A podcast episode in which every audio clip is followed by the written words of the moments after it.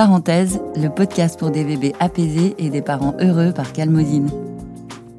Bonjour et bienvenue dans le podcast La Parenthèse. La Parenthèse, c'est un podcast produit par Calmosine pour vous accompagner sur le chemin de la parentalité.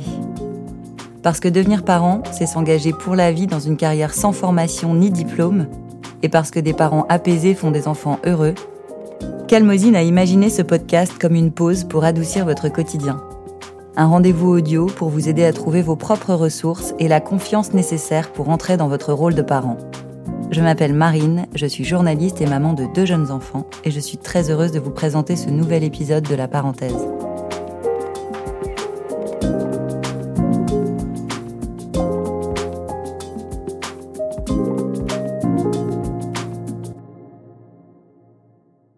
Bonjour à tous et à toutes. Un bébé qui naît, c'est un bébé qui a froid, qui a faim et qui vient de se faire expulser d'une bulle d'apesanteur. En trois mots, il a besoin de vous, sa mère. Le lien physiologique est évident. Mais qu'en est-il du lien affectif? Comment naît l'amour entre une mère et son bébé? Comment se construit l'attachement avec son papa ou son deuxième parent? Pourquoi ce lien est essentiel, vital pour lui et pour vous? Pour évoquer ce sujet passionnant, je reçois aujourd'hui Marie-Camille Genet, elle est psychologue, spécialiste des interactions précoces entre parents et bébés. Bonjour Marie-Camille. Bonjour Marine. Alors je voulais commencer cet entretien en te demandant exactement qu'est-ce que ça signifie ce sujet des interactions précoces entre parents et bébés et pourquoi tu t'es passionnée pour ce, ce sujet-là? Eh bien, quand on se pose la question du lien, de cette relation entre le parent et le bébé, on peut pas faire sans la question des interactions précoces, c'est-à-dire ce qui se passe entre un parent et un bébé du point de vue affectif, émotionnel, mais aussi comportemental et aussi fantasmatique, c'est-à-dire qu'est-ce qui se passe sur un plan plus inconscient entre les deux, quelque chose qui échappe parfois à ce qu'on voit, mais qu'on peut euh, interpréter dans le contenu du discours.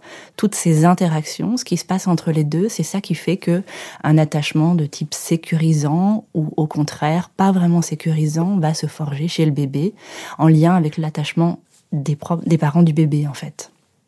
Et comment ce sujet est, devenu euh, ah. ta préoccupation majeure, ton sujet de thèse? Eh ben ça, on dit souvent que c'est très en lien avec notre histoire personnelle, hmm. c'est-à-dire le bébé que l'on a été, que l'on pense avoir été, que l'on reconstruit toujours, hein, le... et en lien avec les parents que l'on a eus. C'est toute une histoire qui nous impacte fortement, et tous les professionnels au contact du bébé vont être influencés par ça. Et donc finalement, moi, cette histoire précoce, de même que des gens de, de, de ma famille, Michel Soulet, qui est un des pédopsychiatres qui a introduit la question des interactions précoces avec euh, deux autres collègues, euh, c'est ça qui m'a amené à m'intéresser à ça, de même que la clinique que je pratique depuis maintenant très longtemps, au contact du bébé et de, ses parents. Voilà, c'est la, la troisième euh, le troisième maillon de, l'histoire qui fait qu'on peut comprendre comment un, bébé va développer des, des problématiques euh, en lien avec le désir de ses parents. Alors, j'en parlais en introduction, c'est pas tout à fait le jour de la naissance du bébé qu'on commence à créer une relation avec lui, ça commence avant. Et tu me disais même avant la grossesse. Quand est-ce que tout ça, ça commence finalement? Bien avant. Mais alors, il faut savoir de qui on parle. Hein. C'est-à-dire qu'il y a le bébé réel, celui que l'on sent déjà pendant la grossesse, même qu'on peut toucher, même le papa ou d'autres personnes. Et puis euh, le bébé réel, c'est donc celui qui va naître à la naissance. Et pendant la grossesse, on va imaginer ce bébé-là. C'est donc le bébé imaginaire. Et le troisième bébé, c'est le bébé fantasmatique. C'est celui euh, dont on a commencé à penser quelque chose étant enfant, quand on jouait à la poupée, quand on jouait euh, même au Playmobil. C'est-à-dire qu'on s'imagine soi-même devenir maman, devenir parent d'un futur bébé. Et ce bébé-là, eh bien, il est en lien avec des désirs aussi euh, oedipiens, c'est-à-dire euh, euh, d'avoir un enfant du père. tout ça, de manière fantasmatique, ça se pense déjà très très tôt. De même qu'on peut se dire au début, moi je voudrais absolument avoir un garçon, je voudrais absolument avoir une fille. Et donc ce, ce bébé majoritairement inconscient, hein, qu'on pourrait pas décrire comme ça, eh bien, il vient se superposer au bébé réel et au bébé imaginaire. Le bébé imaginaire, lui, il est très empreint de ce qui va se passer pendant la grossesse. Quand ça se passe très bien, eh bien, on va l'imaginer de manière euh, souvent plus simple. Et quand c'est plus compliqué, quand il y a euh, des problématiques de suspicion, de, de problèmes sur le fœtus, etc., bah, ça va être plus difficile. Donc on voit bien que ce bébé-là, on le rêve déjà bien avant la grossesse. Il se construit pendant la grossesse, dans l'histoire de la grossesse. Et le bébé réel que l'on rencontre, c'est jamais celui qu'on a imaginé, bien entendu. Et parfois, quand ce décalage est trop important, c'est là que c'est un peu difficile. Et quand ça match relativement bien, eh bien ça, ce match, ce matching, bah, ça va soutenir le processus de parentalité qui se développe du coup euh, dans la question du désir d'enfant aussi. C'est aussi euh, vouloir un enfant, c'est souvent vouloir un enfant avec euh, cet homme-là ou avec cette personne-là. Et donc c'est de lui qu'on veut un enfant ou dans ce contexte-là qu'on veut un enfant. C'est dans à un moment de sa vie, un moment de sa vie professionnelle. Et donc cet enfant, il est empreint de tout ça. Bien sûr, ça se joue dans la relation. Tout ça, ça a une influence dans la relation, mais bien sûr. Comment? Tu disais c'est c'est un décalage qui va pouvoir créer un petit problème de lien qui se met en place plus tardivement, c'est ça? Pas forcément un problème, mais en tout cas, ça va complexifier les choses, pour le pire comme parfois pour euh, le meilleur aussi. C'est-à-dire, par exemple, euh, si on reconnaît ce bébé comme étant vraiment le sien, c'est-à-dire que il nous ressemble, alors c'est peut-être positif, ou alors il ressemble à l'homme que l'on aime, ou euh, à celui qu'on a imaginé, eh bien, on va se sentir plus facilement parent de ce bébé. Mais très rapidement, ça va être aussi en lien avec les, on pourrait dire, le tempérament du bébé, sa capacité à se réguler c'est-à-dire un bébé qui va euh, qui va nous rendre confiants parce qu'on peut anticiper comment il va réagir très rapidement. C'est-à-dire qu'en lui apportant un soin relativement simple, par exemple en le prenant dans les bras, il s'apaise rapidement. Ça, ça va nous donner confiance en nos capacités de maman, de parents. D'autres bébés, plus en difficulté, pas forcément parce qu'ils ont un gros problème, mais parfois l'accouchement a été difficile et eux-mêmes, alors ils n'ont pas forcément que été expulsés d'ailleurs, hein, ils ont bien participé physiquement. Hein, il y a des réflexes qu'on peut voir. Le bébé, si on lui gratte un peu le dos, il va faire du hula hoop comme ça avec ses hanches, ce qui montre à quel point il a participé à l'accouchement lui aussi. D'ailleurs, c'est aussi lui qui va participer au processus du déclenchement de l'accouchement. Donc si ce bébé il est anticipable dans ses réactions, eh bien il va se créer quelque chose de l'ordre de la synchronie, c'est ça qui est naturel, mmh. quand tout se passe bien de chaque côté, qui fait que ce lien peut se créer. Tu parlais de ressemblance et ça me fait penser à aux couples qui vont faire appel à un don de gamètes ou aux couples qui vont adopter. Comment ça peut se passer dans ces cas-là? Comment se crée le lien? Est-ce que on doit avoir peur de de ne pas avoir vécu cette grossesse, de ne pas vivre euh, l'accouchement euh, de la même façon, ou de ne pas reconnaître son enfant parce qu'il a peut-être euh, pas mes ovocytes ou pas mes spermatozoïdes? Comment ça se passe? Est-ce que c'est plus difficile ou est-ce qu'on peut rattraper ou est-ce qu'on doit rattraper? Le paradoxe, c'est que parfois, on ne veut pas que cet enfant nous ressemble, ou on veut pas qu'il nous fasse être comme on craint d'être, c'est-à-dire par exemple comme notre mère. Je veux tout sauf être comme ma mère, ou en tout cas je ne veux pas reproduire les mauvaises choses qu'elle m'a faites. Et donc parfois, euh, cette question-là, elle vient barrer la capacité à avoir un enfant du point de vue fantasmatique et psychologique. Et donc finalement, avoir un enfant en barrant la question de la biologie, hein, par l'adoption, par le recours à d'autres gamètes, c'est s'offrir cette possibilité-là, que quelque chose ne se reproduise pas. Et paradoxalement, que cet enfant ne soit pas le nôtre biologiquement, ou en tout cas pas directement, eh bien ça simplifie des choses. Ça nous rend plus facile le processus de d'appropriation de cet enfant-là et de le reconnaître comme sien parce qu'il va nous faire être mère différemment de la mmh. mère que nous avons eue. Et parfois, les ressemblances, c'est très drôle. Hein C'est-à-dire que je me souviens d'une patiente qui avait une maladie, qui, avait, qui craignait de la transmettre, et donc elle avait eu recours à, d'autres gamètes, et elle disait, mais je crains qu'on me dise qu'il me ressemble. Comme si, euh, on sait aujourd'hui qu'il n'y a pas que la biologie qui agit, hmm. comme si finalement elle pouvait transmettre cette maladie par un autre biais que le biais, c'est pas totalement faux d'ailleurs, le biais génétique. Donc la question des ressemblances, parfois, même les enfants adoptés ressemblent à leurs parents. Hein. Donc, euh, vous voyez bien que ça, ça rejoint la question des interactions. Mmh. Dans les interactions se transmettent des choses que l'on ne maîtrise pas complètement. Très intéressant. Alors, on a parlé de la grossesse et de la préconception. Le jour de la naissance, est-ce qu'il se passe quelque chose entre la mère qui accouche et son bébé? On parle souvent de cette épiphanie, d'un état d'émerveillement ou d'euphorie, ou pas. Mmh. Mais est-ce qu'il est censé se passer quelque chose dans ce, cette connexion? Avec le, bébé le jour de la naissance Alors il y a un peu une méprise, c'est-à-dire que on ne peut pas dire que c'est bien que ça se passe tout de suite ou que ça se passe avec un petit décalage. C'est-à-dire c'est pas la, la question de la temporalité, elle est importante, c'est le temps de la rencontre. Vous voyez, euh, c'est comme un couple. On peut euh, être avec quelqu'un au tout début on ne sera pas avec lui de la même manière au fur et à mesure du temps. On pourrait dire que euh, plus le temps passe et plus on s'est réellement rencontré. Et donc c'est la même chose avec son bébé. C'est-à-dire que rencontrer son bébé, ça prend du temps.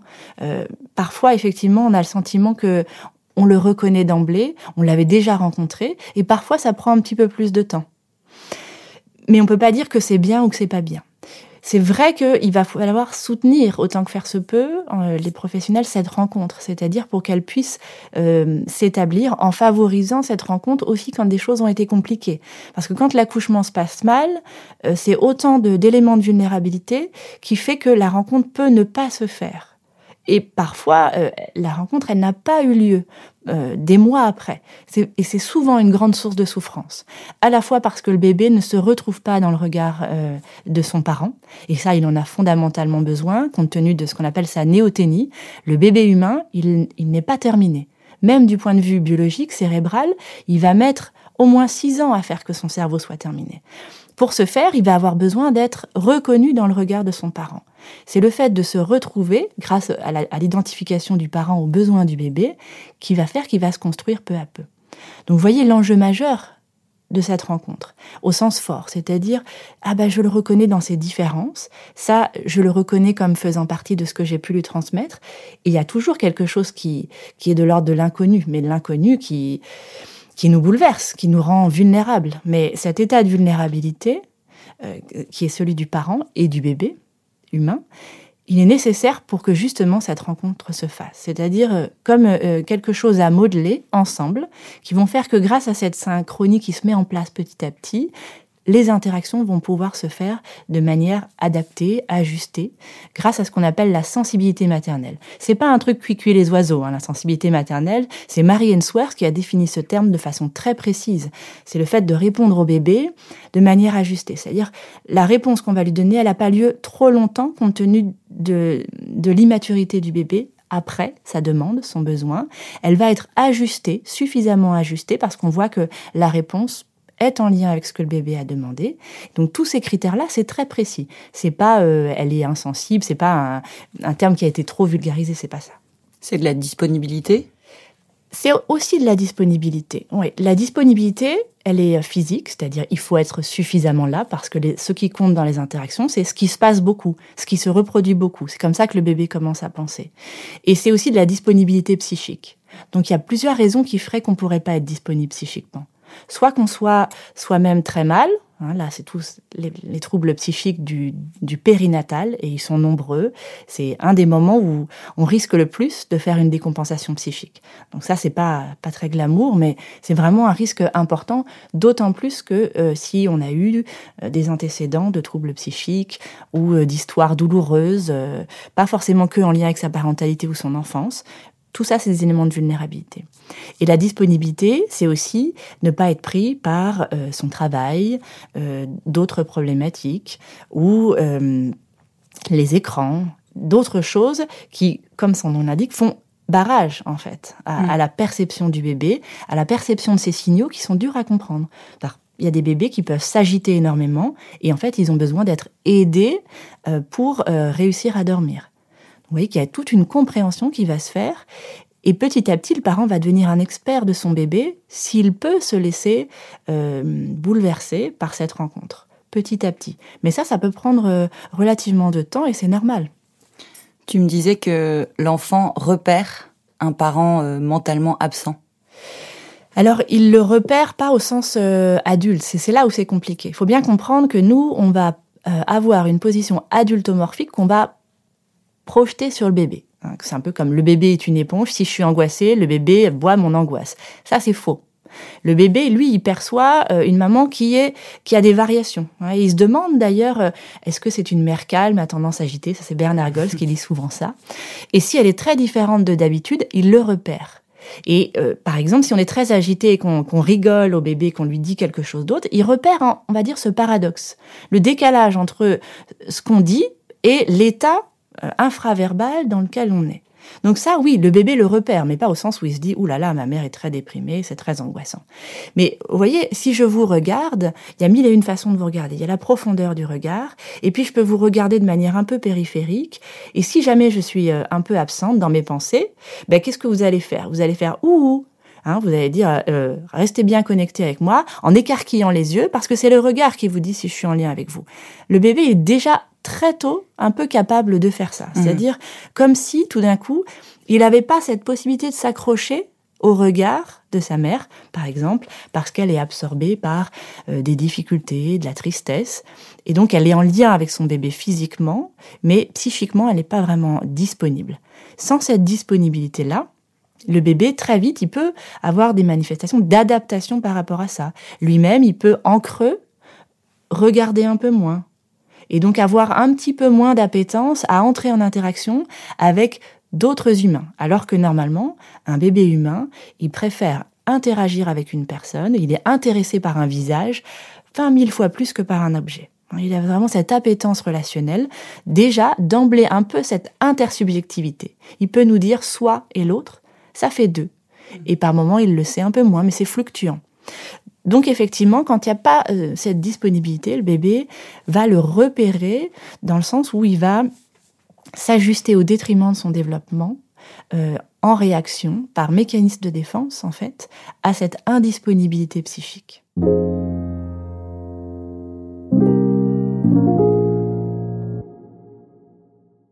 Et alors, d'un point de vue physiologique, tu parlais de synchronie. Comment ce lien se construit? Euh, Il y a la physiologie de la grossesse où tu disais qu'il y avait une synchronie dans le rythme cardiaque, etc. Oui. Le jour de la naissance et dans les premiers jours qui suivent, quelle est la synchronie physiologique qui se joue entre la maman et son bébé? Alors, il y a plein de choses qui se jouent du côté de la physiologie, des hormones, des choses comme ça. Mais c'est une question aussi de, rythme. Hein. C'est-à-dire euh, dans le rythme des interactions. C'est-à-dire par exemple, euh, il y en a qui, sont plus distales et d'autres plus proximales. C'est-à-dire par exemple, on peut euh, avoir des interactions beaucoup par le regard. Le regard, c'est donc à distance, et euh, parfois beaucoup plus par le toucher. Donc il y a des, par exemple, il y a des cultures où on va porter les bébés dans le dos. Donc ces bébés-là, ils ont moins la synchronie des regards, moins c'est c'est pas tout à fait pareil que quand on est en face à face. Donc ça, c'est euh, à la fois physiologique et en même temps, c'est vraiment dans la question des interactions, cette synchronie en fait. Et ça va créer petit à petit quelque chose d'une danse à deux. Et il y a autant de danse que de diades, que de parents et de bébés. L'idée, c'est que hum, on pourrait dire tout ça, euh, ça le fait ou ça le fait pas. C'est-à-dire, euh, on a l'impression que vraiment ils dansent à deux, petit à petit, que ça se met en place, à la fois dans la qualité du toucher, du portage, du regard, ou de ce qu'on appelle les comodalités, c'est-à-dire euh, je lui souris, il me touche. C'est pas le même canal qui passe, mais c'est une réponse qui change de canal. Vous voyez, tout ça, c'est plus il y a de changements de canal comme ça, plus a priori la danse est jolie à regarder, plus ça nous paraît ajusté. Hmm. Mais euh, on peut pas dire plus elle est proximale avec beaucoup de toucher et de portage, mieux c'est. C'est pas c'est pas totalement. Oui, parce qu'on parle beaucoup de portage, de maternage proximal. Euh. Je pensais au pot à pot, à l'odeur, à la première tétée. Euh, on a tendance à imaginer que c'est ça qui va créer le lien avec notre bébé et, certaines femmes peuvent même avoir peur de ne pas être assez maternelles si elles font pas de pot à pot, si elles allaitent pas, euh, si elles le gardent pas tout le temps contre elles. Qu'est-ce que vous répondez à ça? Eh bien ça c'est un peu surfait comme représentation parce qu'il y a plein de cultures où ça se passe pas comme ça. Il y a des cultures où justement euh, on va d'abord bien s'occuper de la maman, et euh, la maman, elle va pas accepter de prendre son bébé tout de suite. Et c'est vrai que ça peut nous déstabiliser parce que justement, on a cette représentation très forte. Pour autant, ce qu'on sait aujourd'hui, c'est que on va être un bon caregiver. On va pouvoir activer un bon caregiving, c'est-à-dire une bonne capacité à être disponible pour son bébé, si soi-même on a suffisamment rempli sa jauge pour être euh, confortable, c'est-à-dire pour se sentir compétente pour y aller. Si vous êtes euh, extrêmement mal, que vous venez de vivre une césarienne ou un accouchement douloureux, que vous êtes épuisé, que vous avez peur que votre bébé vous échappe parce que vous avez plus de force, etc. Si, si vous forcez à ce moment-là quelque chose du lien, c'est peut-être même contre-productif. Mhm. Hein, parce que ce, ce, le sentiment au début, euh, c'est important qu'il soit de part et d'autre, ce, ce sentiment de d'y arriver et que quelque chose se connecte. Donc il s'agit d'être suffisamment à l'écoute, en même temps bah, de, de faire en sorte de porter psychiquement et physiquement aussi la maman pour que ça puisse advenir. Vous voyez, mais c'est pas euh, forcément en favorisant à tout prix, voire parfois euh, euh, en forçant un peu ce, ce pot à pot, que les choses vont forcément se mettre en place. Alors après, parfois, on peut faire confiance au bébé, c'est-à-dire, euh, euh, est-ce que vous êtes d'accord, madame, pour que pour qu'on on regarde comment ça se passe Est-ce que vous vous sentez suffisamment disponible? Mais vous voyez que l'enjeu, c'est aussi des questions. C'est écouter plutôt que d'avoir des représentations comme ça qu'on va plaquer. Le pot à pot, parce que sinon, on va plaquer des choses sur des cultures. Portez votre bébé avec telle écharpe de portage, et c'est là qu'il y a un enjeu euh, aussi sur... euh, sur tout ce qu'on va fabriquer en puriculture. Euh, Gardez-le près de vous, faites du cododo absolument, faites ci, faites ça. Et transposer dans une autre culture et dans des autres désirs, ça ne matche pas. On parle beaucoup de la, maman, mais le deuxième parent, le papa, euh, comment ça se passe ce lien? Parce que il y a moins cette physiologie, en tout cas on imagine qu'il y a moins ce, ce contact physiologique, ce lien physiologique. Comment ça se passe? Comment ça se crée?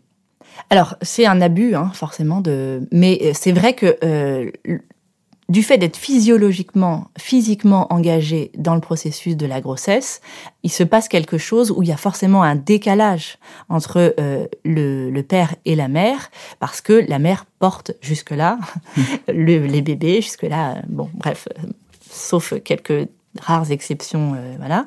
Donc, ce qui fait que cette synchronie, elle peut se faire euh, avant la naissance. Pour autant, euh, on sait aujourd'hui que même dans les cas de prématurité, les parents ont l'ouverture, doivent avoir l'ouverture 24 heures sur 24 à la néonate pour être en lien avec le bébé. Pas forcément d'ailleurs que dans du pot à pot. Hein. Euh, on sait que euh, d'ailleurs le pot à pot il doit être fait dans certaines conditions à un certain moment et si les conditions du bébé le permettent aussi. Donc euh, ça c'est très important à garder en tête. Donc très rapidement aussi, le père, euh, compte tenu de sa voix, compte tenu de tout un tas de choses qui ont préexisté quand même hein, à, la naissance, va très rapidement pouvoir être aussi un caregiver. Et là, euh, c'est important qu'on parle de caregiver. Il y a pas, euh, la, la, mère sera pas forcément le premier caregiver. Et il n'y a pas forcément une hiérarchie. Mais pour autant, euh, le père, il va aussi être en soutien à la diade et il va créer un lien avec le bébé s'il prend le temps. Hein. Donc là, c'est bien, on intervient, enfin, ce podcast, il intervient au, juste quelques jours après euh, le congé paternité qui augmente euh, quand même relativement, même si c'est pas encore beaucoup. Donc on voit bien que lui aussi peut être une figure d'attachement au même titre que la mère, ça c'est sûr. Mmh. Comme d'ailleurs d'autres personnes hein, qui vont euh, parfois, euh, dans la protection de l'enfance, euh, faire grandir un enfant. Pour bien comprendre, on parle de, temps passé avec l'enfant ou de temps de qualité, c'est-à-dire de disponibilité physique et mentale minimale ou de passer beaucoup de temps avec cet enfant c'est un peu euh, les deux. Il faudrait pas s'imaginer que tout le temps qu'on passe avec un bébé, c'est du temps de qualité. Au contraire, hein, on peut dire, ça, ça a été montré euh, scientifiquement, on va dire, il y a un tiers seulement des interactions, comme on dit, euh, qui sont contingentes, c'est-à-dire qui vont être en lien avec, qui vont être sensibles au bébé et en lien avec ce, dont le bébé a besoin. La maman euh, appelle le bébé, le bébé lui répond et vice versa. Le reste du temps, ce qui se passe, c'est que on va réparer les moments où on pensait se trouver et où on a échoué à se trouver. Donc tout ce temps-là, il est hyper important. Parce que finalement, la vie, c'est c'est pas se trouver tout le temps et, être tout le temps en, en, peau à peau ou en regard regard.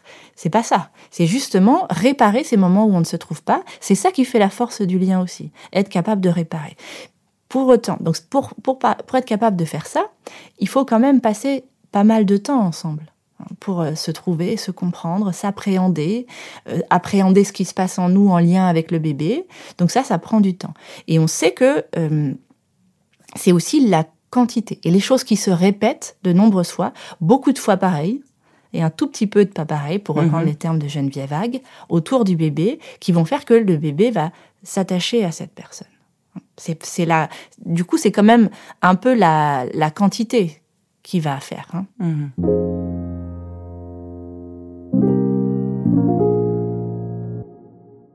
Tu m'as dit, quand on a préparé cet entretien, parfois le lien ne se fait pas. On en a discuté un petit peu au début, mais qu'est-ce qui peut retarder ou entraver la création de ce lien et, quelles sont les conséquences? Pourquoi c'est si important ce lien? Parce qu'on sait que le bébé humain, pour grandir, a besoin de ce lien. Hein, c'est ce lien-là. Euh, on pourrait le nourrir, le faire dormir, l'habiller. S'il n'y avait pas ce lien d'attachement, on l'a montré avec des expériences avec les bébés singes, on est très proche des, singes, hein, des primates, eh bien, il va se laisser mourir. Il est à risque de mourir au sens littéral.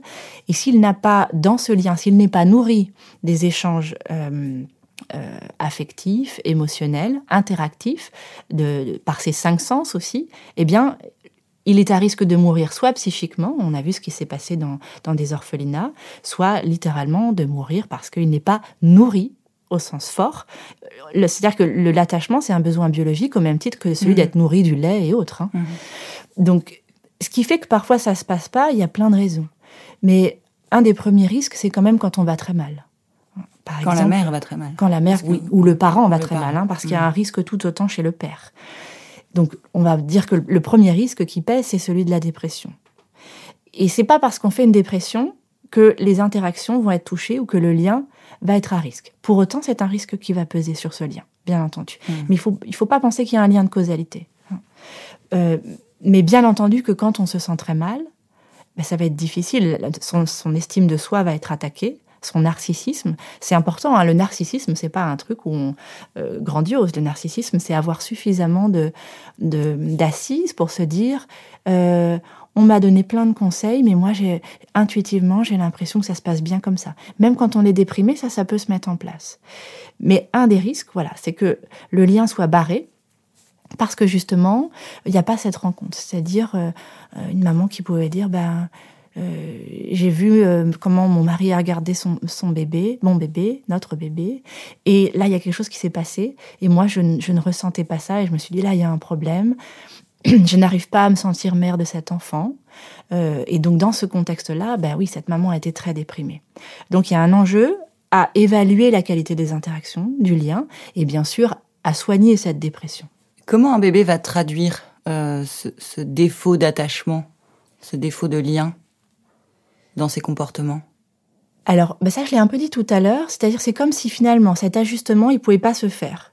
Donc l'attaque du lien, elle se fait parce que la réponse, en termes de synchronie, elle n'est pas suffisamment ajustée. La réponse peut ne pas ne jamais arriver. Par exemple, le bébé pleure et euh, le parent va vivre une espèce de sidération. Par exemple, en lien avec des histoires douloureuses, potentiellement traumatiques, qui fait que tout d'un coup, c'est comme s'il n'était plus là. Il peut pas répondre aux pleurs de son bébé parce que lui-même, ça déclenche en lui quelque chose de trop douloureux pour qu'il soit en capacité d'agir. Donc ça, c'est un exemple. Donc dans ce cas-là, ben, le bébé a le sentiment d'être seul. Hein, et, euh, et des, beaucoup d'auteurs comme Winnicott ont euh, essayé de donner des images de ce que pouvait vivre un bébé.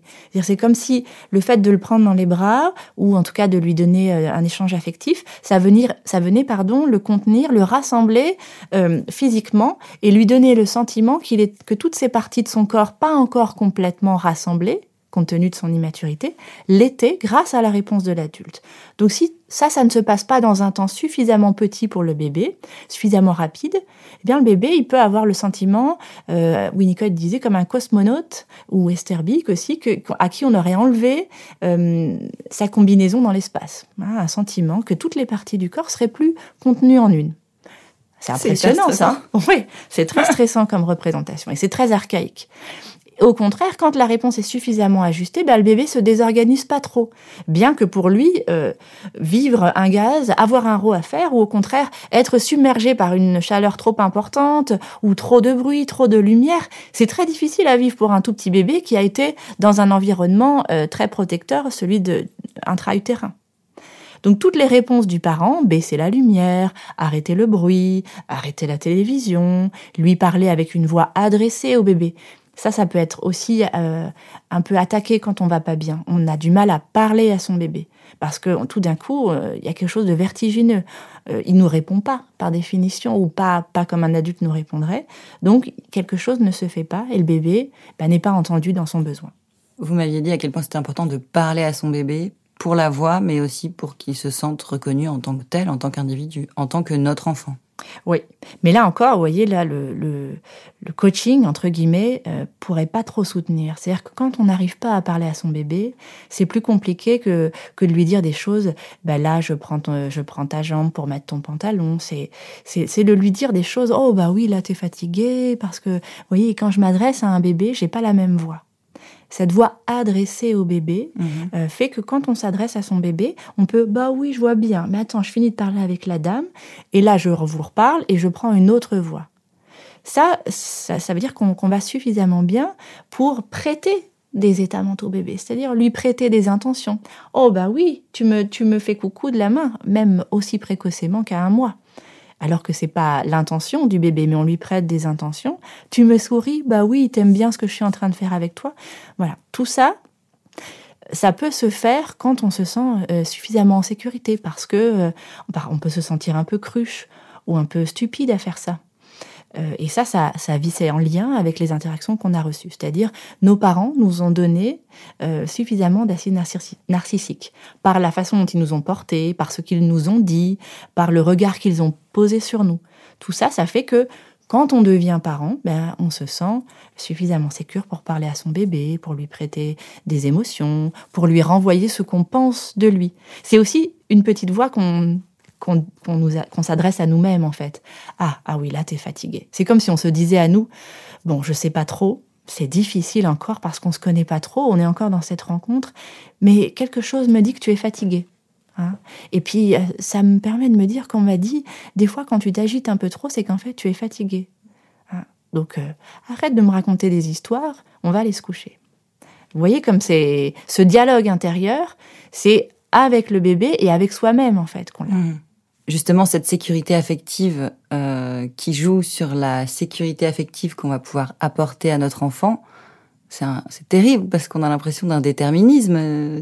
Vous disiez tout à l'heure, euh, on n'a pas envie de reproduire euh, tout ce qu'on a peut-être vécu dans son enfance. Comment faire si nous, on se sent pas sécure pour apporter ça à notre enfant?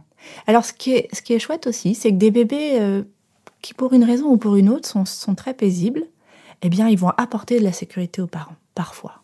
Ça, c'est possible. Mhm. Mais euh, c'est pas un déterminisme, hein, attention. Là, on, a, on est un peu cartésien, donc on a tendance à voir les choses de causalité linéaire. C'est pas du tout ce que je dis. Mais c'est certain, hein, on, a, pris conscience avec les 1000 jours, que c'est une période hyper importante. Les neurosciences valident euh, tout ce qu'on est en train de dire, toute la question de la psychopathologie. Et donc, l'idée, c'est d'apporter du soin. C'est-à-dire le soin, c'est soigner quand il faut, mais c'est aussi prendre soin. Prendre soin, c'est des choses relativement simples et en même temps très compliquées. C'est pas du prêt à penser, des conseils. Ça, c'est d'abord de l'écoute, de l'écoute et du soutien parfois juste comme ça précocement, d'avoir un, espace où on peut parler sans se sentir jugé, pour justement avoir envie de combattre ce déterminisme. C'est-à-dire le risque, quand on a vécu des choses de, de l'ordre de la négligence parentale, voire de la maltraitance, il y a un risque effectivement que les choses se reproduisent un peu malgré nous. Pour autant, ce que les parents souhaitent, c'est justement que ça se reproduise pas. Et ils sont souvent euh, euh, très compétents pour ça, quand ils sont un petit peu soutenus, pour justement prendre de la distance par rapport à ce qu'ils ont vécu eux-mêmes, pour pas avoir le sentiment que quand le bébé ne répond pas exactement comme ils auraient l'impression qu'il va répondre, ça devienne un peu euh, difficile à vivre. Hein. Bah, t'as vu tout le temps que je te donne et toute l'attention que je te donne et c'est comme ça que tu me réponds. Hein, alors que tu, en gros, c'est comme si je ne me sentais pas reconnue parent par ce bébé-là. Et quand on soutient en fait cette perception ajustée du bébé, bah non, mais c'est que le bébé il peut pas faire autrement, il n'a pas la capacité pour différer son besoin, ses rythmes se mettent en place rapidement avec l'aide de l'adulte. Eh bien, si on écoute un peu ça, justement, on va soutenir cette capacité à faire en, sorte pardon, que les choses ne se reproduisent pas. Donc là, il y a un enjeu du côté des, professionnels de la toute petite enfance, de la périnatalité, du soin, hein, mm. bien sûr. Finalement, le, meilleur conseil qu'on pourrait donner aux, jeunes et futurs parents, c'est de prendre soin d'eux, d'aller fouiller leur sécurité affective pour être prêt à accueillir leur enfant et disponible. Est-ce que c'est un conseil qu'on pourrait donner? Oui, mais ça, c'est un conseil qui peut être parfois très persécutant. Bah, prendre soin de moi, c'est facile hein, avec un nourrisson.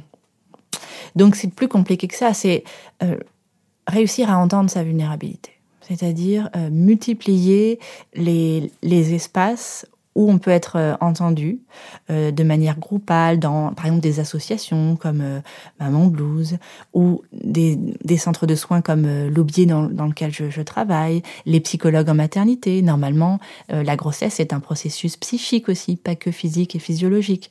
Donc normalement, c'est de la prévention primaire, c'est-à-dire on devrait, aussi bien qu'on rencontre une sage-femme ou un, un gynécologue, pouvoir rencontrer une psychologue, pas pour avoir un suivi, etc., mais peut-être pour avoir un espace de parole, pour repenser un peu ce qui nous arrive, les choses, voir les choses un peu différemment.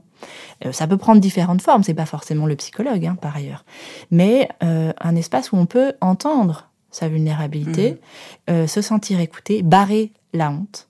Parce que quand on a un sentiment de honte de pas être dans cette idéalisation que tout se passe extraordinairement bien et que le lien est extraordinaire, eh bien euh, là on va pouvoir parler et dire c'est pas si facile que ce que j'imaginais finalement. Merci Marie-Camille. Ben merci à vous Marine.